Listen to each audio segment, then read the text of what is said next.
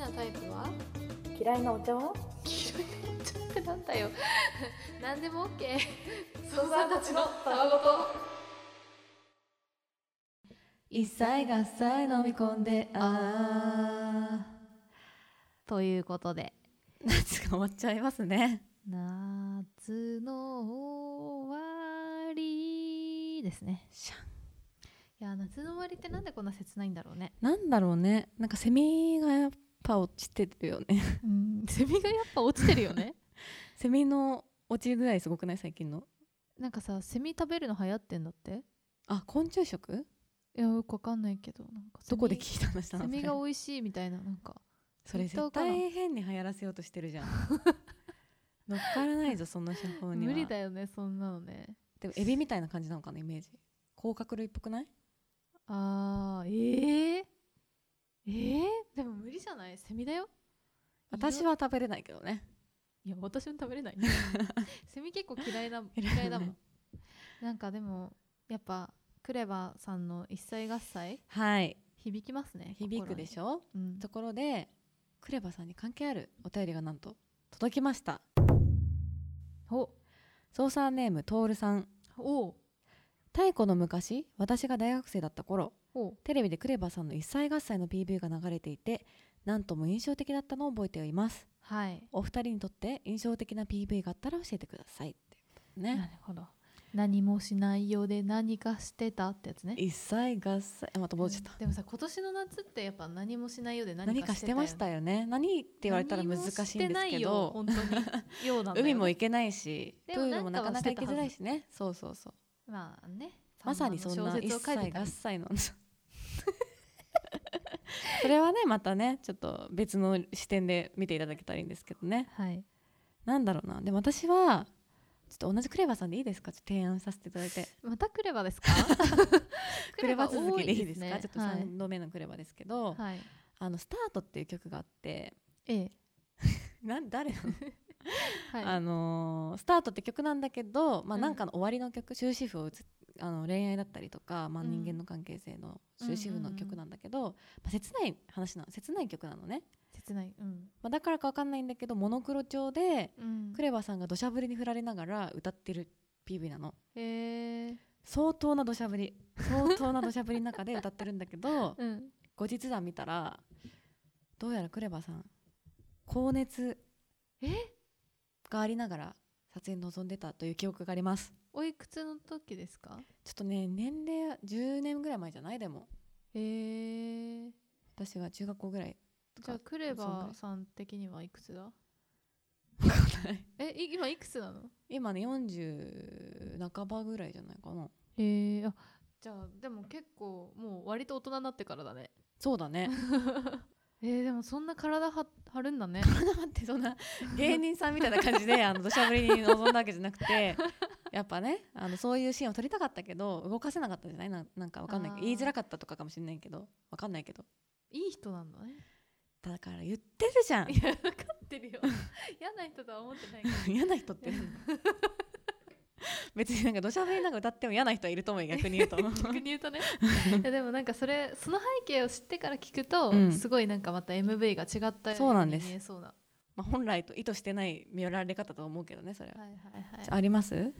ヤイエルっていうバンドのタオっていう MV があって、うん、最近見たんですけど、うん、それそのバンドがねどうこうっていうよりかは、その MV を作ってる人に最近ハマってて、山田健人作り手の方にっていう、うん、ダッチって呼んでるんですけど、私は友達なの？友達じゃないダッチっていうアカウントでやってるの、山田健人さんは、うん、でちょっと結構タイプなんですけど。やめて、そういうタイプとか出してくるのタイプなんですけど見た目とかも自信しないでここで含めて。で私が大学時代から仲いい友達、この前、ゆとたの写真撮ってくれたマヨと、うん、もう一人ムーミンっていう子がいて、はいはい、3人で仲いいんだけど、うん、3人は一回もね男性のタイプが好きな男性のタイプがあったことがないの、うん、全員ちょっと B 線っていうか合わなくて、これまでこう全くね一致したことがないんだけど、はいはいはい、山田健人さんに関しては全員かっこいいって言ってて最近ちょっとハマってるんだよね。でもちろんその人は別に俳優じゃないんだもんね。映像クリエイターさんなんで、うん、米津玄師さんとか、うん、なんか菅田将暉とか有名な人の、MV をいっぱい作ってる人で、でなんかもちろん才能があるんだよ、その映像作りに、うん、でそのタオっていう MV がめちゃめちゃ良くてね、ハマっております。どんな感じなんですか？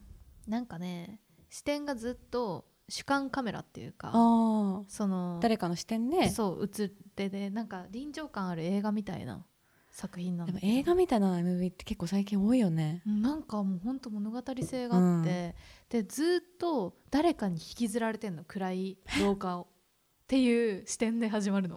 ホラー？なんかホラーかと思う本当に。でどこ行くんだろうこれみたいな。そしたら途中で急にぐるんってカメラが回って、引きずってた相手が急に出てきたりとかするんだけどとにかく臨場感があるホラー映画の説明みたいになってるけど、あでも結構なんだろう、アート性が高いっていうか、すごい綺麗な絵なのね。映像が美しいんだ。そうなんで山田健人さんに憧れて、私はその山田健人さんのツイッターのアカウントが山田健人せになってたんで、うん、私はカリンメにしましたダサい理由でごめんなさいねそうなんです、ツイッターの名前が仮目になってて、気になった方は山田健とリスペクトだということを、まあ、承知していただけると幸いですちょっと納得いかないですけど次いけますかねはい、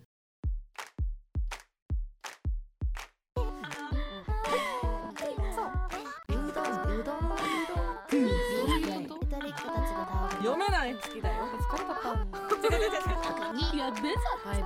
た大好きなんだそりゃ。かりんちゃん、ほのちゃん、はじめまして。高3ソーサーのペーターです。ここでお二人にご相談したいことがあります、うん、それは僕のお母さんの言い間違いがやばすぎる件についてです、はい、例えばマクドナルドでモスシェイクを注文したり、セブンイレブンでファミチキを注文したり、とにかくそこは絶対間違えちゃダメっていうところをちゃんと間違えてくれます。かりんちゃんやほのちゃんにもこんな言い間違いをしてしまった経験はありますか？よければお聞かせください。相談ですって書いてあるから困ってんのかな？いや、なんか確かにね報告だよねこれでもなんかさ、確かに焦るよね。なんか店の中でそういうちょっとこう確かに、ね、されちゃうとね。でもマクドナルドでわざわざモスシェイクって言うか、だから言い慣れちゃってるんだろうね。モスの方が行く人ってこと？マックポテトとは言わないからなんだろうね。でマックシェイクでしょ。マックシェイクの方が言いやすいね。言いやすいよねあえてのなのかなあえて言ったら間違えちゃったパターンかな。パターンのやつかな。やっぱさ、自分の言い間違いはあんま覚えてないんだよね、都合のいいことに。あーそうね。で確かにこのお店の注文とかは結構でもありそうな、ありそう。その魚の名前とかさ読めなくてさ、なんかぐちゃぐちゃしちゃうよねなんか恥ずかしいことない？なんかあそう読むんですねっていう、そのそうそう照れ隠しのやつね。なんだろう、イワシかなあ、違いますよみたいなイワシ間違えたのすいませんみたいな、わかんない適当だけどそういうこと結構あるの。あるある。なんだろうな、言い間違い。でもね、自分らは忘れちゃってるから母親になりますけど、ほのちゃんママ、まああんまり糸タワには出てこない珍しいキャラクターですけど、うん、ほのちゃん以上に天然と噂されておりますが。そうなんですね。例えば、うん、丸亀製麺知ってるよね、うどんの、うん、丸亀製麺をずっと亀梨製麺って言ってる何回指摘しても亀梨製麺って言ってるそれはやっぱ亀梨ファンなのかな。いや全然そういうわけではなく、あなんだろうね、だからその多分モスシェイクと同じ現象だよね、はいはいはいはい、なんかわかんないけど言っちゃうっていうあアホやな。そうなんですよ。あとは大江戸温泉を、うん、なんかずっとなんか日光江戸村日光江戸村って言ってて、まあわかるよ、ちょっとその和風なね和風な施設江戸つながりね、和の施設ってことかなって思ったら、多分日光江戸村の方がやっぱ親近感湧いてたのかな、わかんないけど、江戸がね一致してるから、江戸が一致してたからねとかありますけどね。うちもおじいちゃんはあるかも。あ、おじいちゃん側なのね、どっちかっていうと。うん、おじいちゃんはね、コロナ三段活用っていうのがあって、うん、コロナをコロナって言えたことがないですね、コロナが流行ってから。それは許そう。コレラ、コロリンどれか急に進化した。コレラかコロリンとしか言えない。しかも3段じゃないなんかコロリンは可愛いよね。可愛くてちょっと逆に心配になっちゃうね。うん、何回言ってもねコロナって言えないんだよね。逆にコレラって言うともうすごく心配になっちゃうね。うんダメだろう、こんなに流行ってちゃコレラ。それはダメだわね言ってるけどねサザエさんの昔のやつとかでコレラ出てきたわサザエさん初期のちょっとやばい時代のやつ、ね、今もうないもんね。今入ってこないですからね。な感じですかね、はい、ちょっと許しましょう言い間違いは。で、身長、あ、高一男子、高一男子身長、ノートの書き方講座ありがとうございました、うん、早速ゆとたわについて書いてみたのでよかったらご覧ください。粋じゃない？ノート書いてくれたんだ。この間ねお便りくれたけど愛の不時着について書くって言ってたんだけど、うん、まず1本目はゆとたわについて書いて男子高校生がゆとりっ子たちのたわごとを聞き続けるわけっていう記事を書いてくれとる、はあ、ありがとう。男子高校生が聞いてくれてるっていうことをねこうやってノートに書いてくれるっていうのはすごくありがたいですね。そうですねやっぱハイスクールな感じ、はい、男子高校生が聞いてるんだなってことがね驚きですよね。しかもおすすめ会でバチェラー会とかさくらさんの会とか言ってくれてる。結構攻めてるやつだね恋愛ネタが好きなんだねありがてえ。さくらさんのやつもね結構極論をぶつけ合ったからハートは手癖ですよ。ハートは手癖が生まれた回ですからね最近ヘアアイロンでやけどができた5個目ゆとたわハイビーお小学5年生の操作でございます、はい、私は本が好きだけどかりんちゃんやほのかちゃんの小中学校向けのおすすめの本はありますか？ちなみに私のおすすめは森江戸さんのランです。だって私ランは読んだことないな。カラフルはあるわ。カラフルがさすごく流行ってたよね。カラフルめちゃめちゃ流行ってたね。私たちの時異常に流行ってた。みんな読んでただよ、ね、なんかさ小学校の時の本のブーム具合やばくない？みんな同じもん読まない、うん、今で言うと今さなんか本当にさ国語の教科書に載ってそうな本みんな読んでた気がする。載ってんじゃない？もしかしたら載ってそうだよね。ハッピーバースデーとかさ懐かしい読んでた。あとなんだっけなんか黄色い目の魚とかあれ黄色い目の魚だっけそれそういう系だっけそれ佐藤孝子さんみたいなやつ。あそうそう佐藤孝子さん一瞬の風になれみたいな。はいはいはい。あと浅野敦子バッテリーでしょ、うん、なんだっけないろいろあったけどね。あとやっぱあれじゃない重松清やっぱ社会問題に切り込んだやつが好きだったねその時。なんかねああいうちょっと教育系だったよ思考がね思考がね懐かしいな。あとはじゃあおすすめ好きだった本ある？好きだった本ありますか？小学生の時私ねあれなんだっけ夢の清志郎シリーズ知ってる？青い鳥文庫のね早峰薫さんってひらがなで早峰薫さんっていう人が書いてる、うん推理小説なんだけど、うん、めちゃめちゃ面白かったんだよねあれ。なんかさ登場人物がキャラ濃かったよね。うんあそうなんかね三つ子の女の子が出てくるの、うん、アイマイミーっていうで一番面白かったのはそして5人がいなくなるっていうやつですね。そのシリーズの中でもおすすめです。今ミステリー好きだった。今読んでも面白いかもしれない多分。確かにねなんかあそこからハマってなんか赤川次郎とかに行って私もそうだよね、うん、思った今行ってなんかその後伊坂幸太郎とかに行った、はいはいはい、だからなんか始まりはなんか早峰薫だったすごい。しかもなんかあれなんだよね結構同じ年ぐらいの子が主人公のが多いからそうだね、うん、読みやすかったよね。私はね若元の知恵っていう本なんですけど若元の知恵これはね、うん、小説とかじゃないんだけど、うん、うちらの時代に伊東家の食卓って流行ったんだけどハイビはちょっと分かんないね多分これ。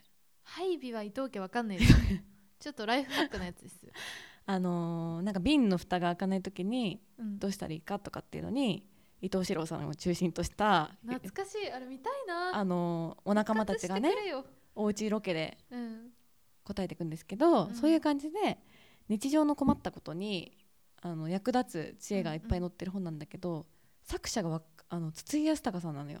おかりんちゃんも好きな大好きなでも読んだことない私若元の知恵。なんかねすごい昔の若元製薬ってところが作ったそういう知恵の本みたいなのをアレンジしたやつらしいんだけどだからちょっとやばい、ね、ちょっとやばめなんだよね。なんか耳の中に虫が入ってしまった時にどう対処するかみたいな。どうすんの？まずは懐中電灯を耳に当てましょうみたいな、うんはいはいはい、光に虫は寄ってきます、はいはい、そうしたらファッと離してなんかこう逃がしましょうみたいなもしそれでもダメな場合は油を垂らしてください。そしてトントンとすると虫の死骸が出てきます。怖い怖い怖い怖い怖い怖いんだけど、でなんかこうちょっとんみたいな知恵が多くて、他にもどうしても眠くなってしまった時にあくびを隠す方法とか。あ、なんかでも気になる。そう、一芸を求められた時にどうにかする技とかちょっとなんか謎な技が多いから、いい、ね、結構不思議な、ちょっと怖い、なんか不思議な感じ。あ、ちょっとそういうショート的な世界に入る入り口になりそうですね、はい、そんな感じですね。はい、それでは皆さん、ゆとりこだすのたわごと続きをどうぞ。操作ネーム逆三角。お、はじめまして、私は大学1年生の女子です。お、大学生。ゆとたわは自粛期間に入ってから聞き始めました。ありがとうございます。お二人に質問があります。私は今までバイトをしたことがありません。お二人がやったことのあるバイトやおすすめのバイトがあれば教えてほしいです。何のバイトしたことある？結構さ、うちら結構してるよね。試した方だよね、多分いろいろ。だいぶしてる。何個もしてるね。うん、塾講はお互いやったもんね、うん、そう、塾講やってた。結構塾講やってた人多いよね。でもあんまおすすめしない正直時間外労働多いもん。だってさ、絶対準備必要じゃん、教えるにあたって。そうなのよ、予習。あとはほら、あのさ、あれじゃん、シートみたいに書かなきゃいけないじゃん。絶対さ、授業中に書けないじゃん。終わってから、生徒が帰ってから、なんか今日はこういうの教えましたみたいなシートが書かなきゃいけないから、うん、あれね、時間外労働が多かったですね。あれはそうね、そういうのを本当教えるのが好きな人にしかおすすめしないな。ね、まあ可愛かったけどね、生徒は可愛かった、もちろん、うん、何が良かったっすか？私はね、 JRA って競馬場のバイトが結構良かったですね。なんかでも意外なんだけど、ほのちゃんと競馬が通じない。確かに競馬したことない。一回行ったかな。逆になんでそれさ、やろうと思ったの？家から近かったしあとはね、とても割が良かった。あ、お金が高かったってこと？当時ね。へ、結構良かったですし、でもね、なんか今競馬場綺麗だった。まあ今も綺麗だと思うんだけど、すっごい綺麗になってんのよ。なんか汚いイメージがある。そうなの、すごく綺麗で、あと美味しいレストランとかもいっぱい入ってて、めちゃめちゃいいじゃん。で、なんか制服みたいなのもあって、当時はね、うんうん、なんか割となんか多かったみたいよ、やりたい人はね。へえ、人気のバイトなんだ。そう、結構長く続けてる人が多かった。へえ。あとなんか巫女さんやってなかった？あ、そう、神社もね、意外に除菌する人を募集してますから。除菌？除菌、助けるに勤めるですね、これは。あ、なるほど、はい、除菌ね。除菌をしてる人が多いです。募集してますから。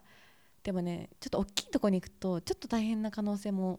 あ、じゃあ靖国とかわかんないけどね、なんか人数が多いからさ、なかなか入れないことも多そうな気がするけど、はいはいはい、ちょっとこう地元の神社とかに探してみると意外に募集してたりするので。じゃあ巫女さんの格好してたの？ほのちゃん毎回着るのに苦戦してた、本当にぐちゃぐちゃになっちゃうプリーツが本当によちょっと見えないからいいかみたいなね座ってるからね結局なんか中でねそうでいったらすごい怒られますからねダメだよ、ちゃんとお清めしてやってるんでしょうね。お清めしてやってるからすごくでもいい職場でしたよ。職場って言うとあれですけど、うん、なんだろう、私いろいろやったけど、うん、すごい一番楽だったのは住宅展示場のバイト。あ、そうなんだ、うん、やってたんだ。まあ日雇いでね、何回か。なんか看板持つみたいなやつ？いや、看板持たなくてよくて、なんか住宅展示場の前でそのファミリー向けにやってるからさ、ちっちゃい子がいるじゃん。でちっちゃい子をおびき寄せるためにヨーヨー釣りとかくじ引きとか、うん、なんか景品当たるなんか。なんでちっちゃい子やっぱ家族目当てってこと？そう、なんかこうちっちゃい子供がいるお父さんお母さんが家を買いに来るから。あ、そうなんだ。やっぱそういう人たちに向けて、やっぱ子供がさ、これやりたいとか言うと、じゃあちょっとこのヨーヨーを釣ってる間にちょっとこの家も見てみるみたいなことになるじゃん。そんな軽いノリで家に見に来る人いるの？わかんないけどとりあえずそのヨーヨー釣りとかのなんか横にいるお姉さんみたいなやつ。はい、これはちょっと触っちゃダメだよみたいな。そう、このヨーヨーが欲しいの？じゃあちょっと100円もらってやってみようかみたいな。お金取るの？それお金取る時もあった。地味に商売しているそういうやつあれね、ビニールのプールでね。あ、そうそうそうそうそう、あれ楽だよ、立ってるだけだもん。あと他になんかやりたいバイトある？じゃあ逆に今もうね、いまだに後悔してるっていうか、うん、今ももし会社を辞めてフリーになる時があったら、すごい気合いじゃん、絶対にやりたいバイトがあって、やっぱテーマパークのスタッフ。やったことないんだ。めっちゃやりたかったけど、うん、あれやっぱ固定なシフトなのよ基本、ね、火曜金曜必ず入れる人みたいな。でもやっぱダンスのがあったから、あ、サークルとかあるとね、そう固定ができなくて泣く泣く断念してたんだけど、うん、やっぱやりたいよね。まあ、ディズニーランドとかだとちょっと遠いから、うん、なんかね友達でね、ジョイポリスのお化け屋敷で貞子の役をやってた子がいて、大学4年間、本当にいつもカリンもやりなよって言われてたけど、なんで誘われてんのなんかやっぱうまくできる、なんかその子とは高校生の時クラスが一緒だったんだけど、うん、お化け屋敷を文化祭の出し物でやった時に、うん、やっぱその子と私はお化けの役がすごいうまかったので、やっぱなんか来た人を泣かせたから、うん、経験があるから、まあ、なんか才能を見てくれてたんだ。そう、私お互いこう自負があるっていうか、うん、お化けがうまいっていう自負があったから、うん、カリンもできると思うからやりなよみたいな言われてたんだけど、ダンスがあるから無理で、はいはいはい、でその子はすごい楽しそうにやってました、貞子のバイト。貞子ね、髪長かったんじゃん。なんかカツラとかかぶってたのかな、よくわかんないけど、うん、なんか遠くから銃で撃たれる貞子みたいな役やっててトリッキーすぎない、貞子としてはちょっとそうなのよ。でなんかその怖い感じで脅かしながらも銃で撃たれるみたいな役なんだけど、結構高度な技術求められるんじゃんそれそうなんだ、面白くなっちゃうじゃん一歩間違えたら。そうだよ、だからすごいよね、うん、でその子は言ってたのは、なんか仕掛け扉みたいなのの先にその待機部屋みたいなのがあって、はいはい、でそこは普通に明るくて、うん、そのお菓子とか置いてあるなって、で普通に携帯とかいじりながらお菓子食べてて、ランプがついたらお客さんが来たよみたいな合図で、うん、そしたらこう仕掛け扉から出てって、で撃たれてまた戻ってくるしちょっとそれ知っちゃうと全然怖くないなでいいなと思ってそのバイト結構いい職場だね、うん、社員っていうかバイトにとって優しい職場だね。そうだから動きが怖ければいいんだよ、うん、多分そこで本領発揮できればいいんだ。そう、あとはお菓子食べてていいいや絶対お菓子食べた後そんな怖くできないけどね普通だったらちょっと離れてるからいけんだ憧れますね。ぜひなんかちょっとね気になるものがあったら、うん、試してみてほしいですね。ですね。うん。ゆとた。操作ネームシカゴコーヒーさん。お。忘れられない本ってありますか？私は林明子作品が好きです。うん、代表作の初めてのお使い、あのドキドキ感、お店で声が出なかったり、お釣りをもらうのを忘れたりと、あの冒険感と達成感、コント秋の不思議ワールドも大好きです。中でも今日は何の日が本当に好きで、昭和モダンなお家のイラストは今でも褪せないしおしゃれ。お二人のよく読んだ絵本、心に残っている作品があれば教えてください。確かに初めてのお使いすごい好きだった、うん、コント秋という話だっけ。コント秋ってあれじゃないの、なんか私持ってたなそれ、キツネ。ああ、キツネのやつじゃない。クマですね。あ、キツネじゃなかったでもなんか印象はあるよ。キツネだわ。え、そうだよね、これはキツネですね。キツネだよね。なんかあれでしょ、うん、それ初めてのお使いみたいな話だよね、同じような。そんなまとめないで簡単に違う、ぬいぐるみとでも旅する話だ。あ、ほらね、確かにね、この方のね作品いいよね、林明子さんのね、うん、絵が好きだったかも。優しい感じのね。あとあれ、ティモシーとサラ、なんだっけそれ、知ってる？なんかわかんない。それもネズミみたいなネズミなのかなあれ。あ、知ってました。ネズミだよ。ほのちゃんが嫌いなネズミだけど可愛い。この子たちはいいですよね。このティモシーとサラほんと可愛い、うん、ティモシーとサラのクリスマスの話があって、うん、すごい好きだった。なんかあれを読んで、なんだろうな、クリスマスにクッキーを作ったりとか、はいはいはいはい、大きなツリーの下にプレゼントを置いたりとか、ああいう文化にすごい憧れた。楽しいお家、かわいいじゃん。うん。いいね。いいよね。懐かしいね。懐かしいよね。やっぱ動物に生命与えがちだったんじゃない？もう小学校の時から私たち。ほのちゃん、今もじゃんほのちゃん。わかるよ、その時の気持ちね。3万に生命与えてるからね今ね。与えてるから。あとは何ですかね。あとあれだな、押し入れの冒険。怖かったな。でもなんか覚えてる？教えるの冒険覚えてる？なんかちょっと怖い感じの絵だったような気もするけど、あれすごい好きだったな。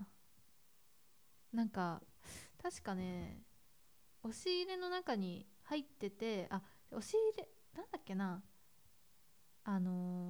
叱られて先生かなんかに、うん、押し入れにね閉じ込められるのよ子供が。で真っ暗闇で、はいはいはいはい、で暗い壁の先を手伸ばしたらその先があるっていう話。異世界もの。押し入れさ、うん、あったからめちゃくちゃ怖かったそれ。そう、私あれ入りたくて、その不思議な世界に、うん、押し入れの中一時期ずっと閉じこもってたもん。行けた？行けねえんだよ。行けなかったか。しかも全然真っ暗になんないんだよ意外と閉めてもちょっと隙間あるからね、どうしてもね。クソってなってた毎回やっぱどっか行きたい気持ちがずっとあったんだろうな。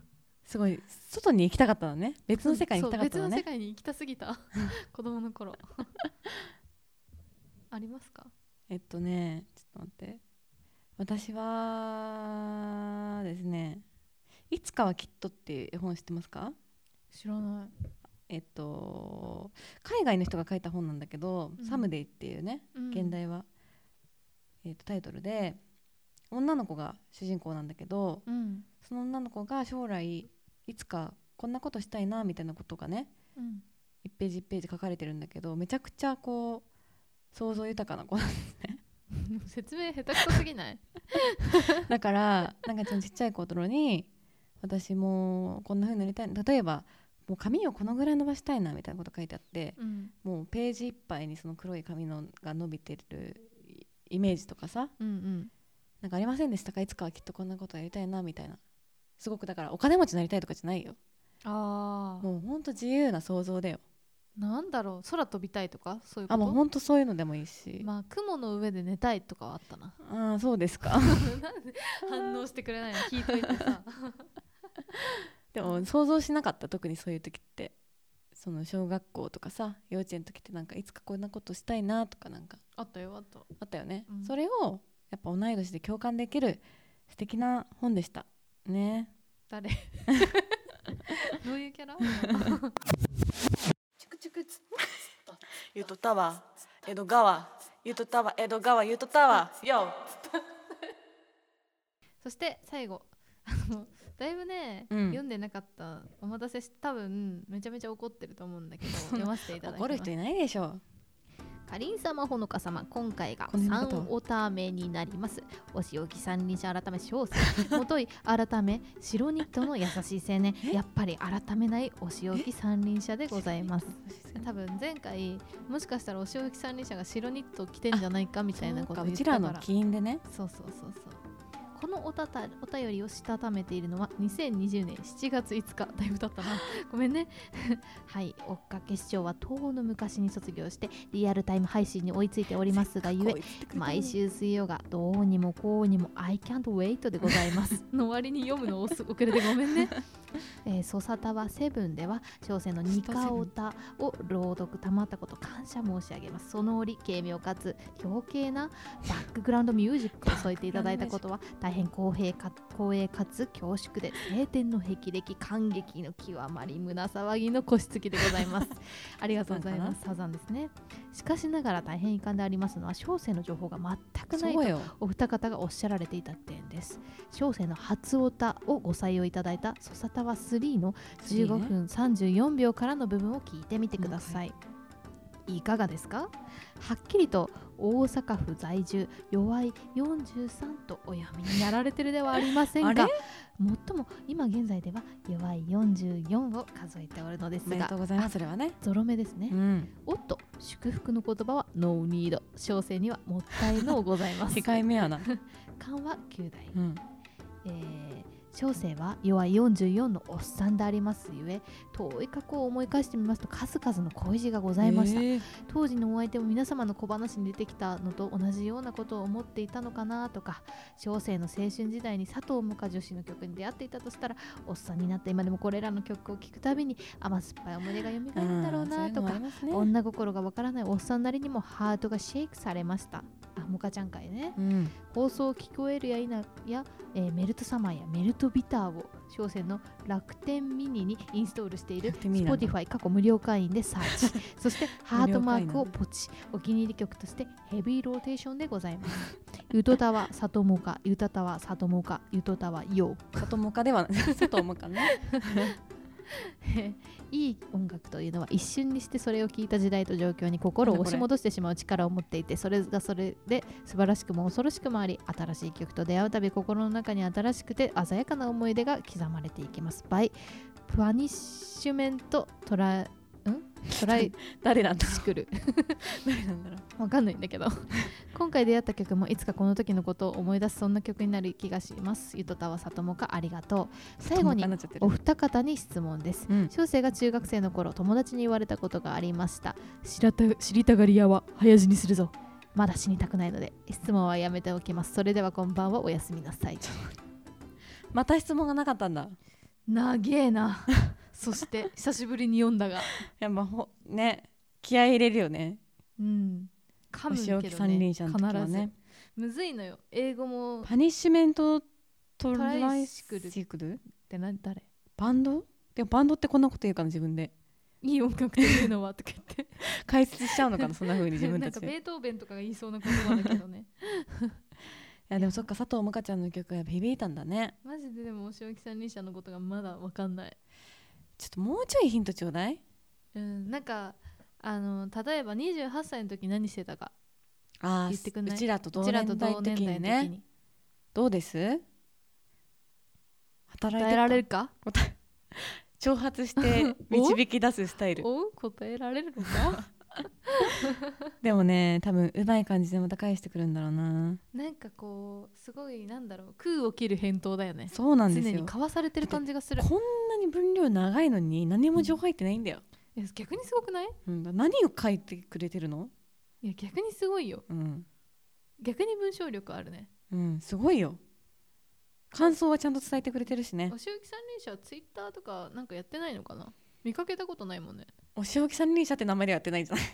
別の名前で実はやってんのかな個人的にはねやってるかもしれないけど。気になるな、お仕置き三輪車のことが本当に。いやちょっともうちょい教えてくれ。知りたがり屋を早死にするぞ。ちょっとずつじゃあほら、知りたがり屋を早死にするぞって言われてるぞ怖い何これうちらにも言ってんのこれ。怖いぞ、ちょっと待ってよ。やば、ブーメランすぎてやばい恐怖。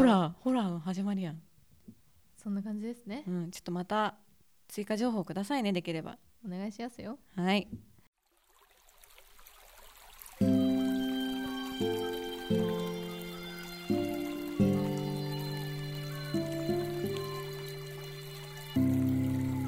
ゆとたわ。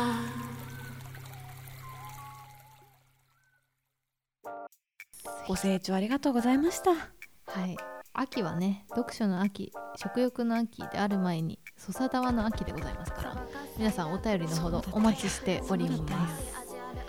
お便りはですね、メールの方でお送りいただければと思うんですけど、ツイッターもねお待ちしております、ハッシュタグゆとたわで感想の方めちゃくちゃ見てます。いやそうよ、マジでお願いしますね。ありがとうございます、あとはお便りも引き続き募集しておりまして、ゆとたわ @gmail.com、yutotawa@gmail.com か、お便りフォームがねありますので、こちらからも OK です。お願いします。お願いします。それではこんばんは、おやすみなさい。ではでは。